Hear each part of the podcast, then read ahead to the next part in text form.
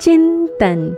चिंतन कार्यक्रम के सभी श्रोताओं का मैं रचना मुकेश हार्दिक अभिनंदन करती हूँ।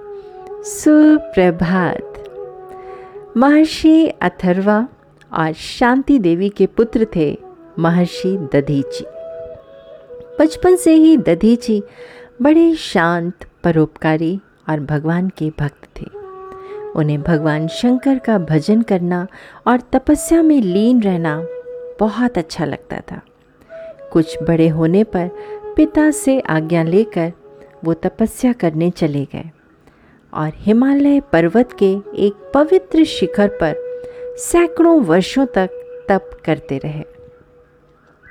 त्वष्टा के पुत्र वृत्तासुर ने जब देवताओं को हराकर स्वर्ग पर अधिकार कर लिया और देवताओं को उस असुर को जीतने का कोई उपाय नहीं सूझ पड़ा तो वो भगवान नारायण की शरण में गए।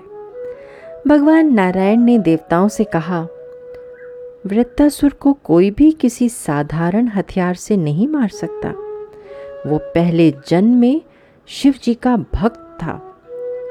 उसे तो महर्षि दधीच की हड्डियों से बने वज्र के द्वारा इंद्र ही मार सकते हैं।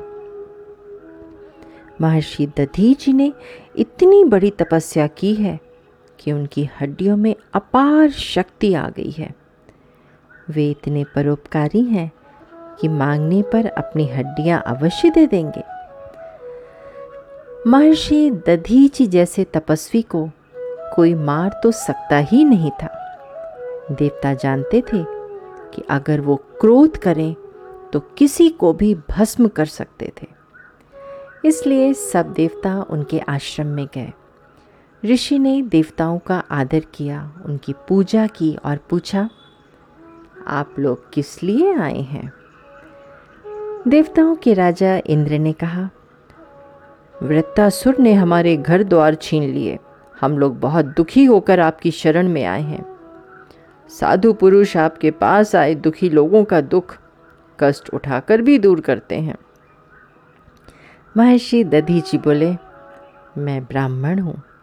युद्ध करना मेरा धर्म नहीं है। असुर ने मेरा कोई अपराध भी नहीं किया है। इसलिए उसे शाप देने से मुझे पाप लगेगा। इंद्र ने कहा, हम सब तो आपसे ये प्रार्थना करने आए हैं कि आप अपनी हड्डियाँ दे दें।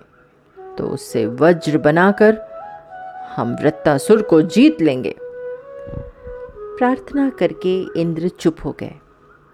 लेकिन महर्षि दधीची को बड़ी प्रसन्नता हुई। वो बोले, ये तो बहुत उत्तम बात है।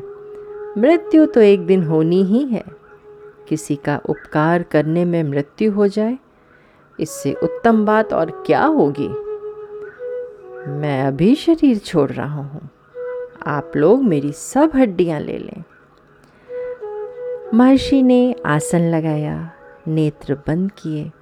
और योग के द्वारा शरीर छोड़ दिया। जंगल की गायें वहाँ आ गईं और उन्होंने दधीची की देह का सब चमड़ा, मांस आदि खा लिया। उनकी हड्डियों से विश्वकर्मा ने वज्र बनाया। उसी वज्र से इंद्र ने वृत्तासुर को मारा। दूसरों का उपकार करने के लिए अपने शरीर की हड्डियाँ तक देने वाले महर्षि दधीची मरकर भी अमर हो गए। जब तक पृथ्वी रहेगी, लोग उनको याद करेंगे और आदर से उनके लिए सिर झुकाएँगे।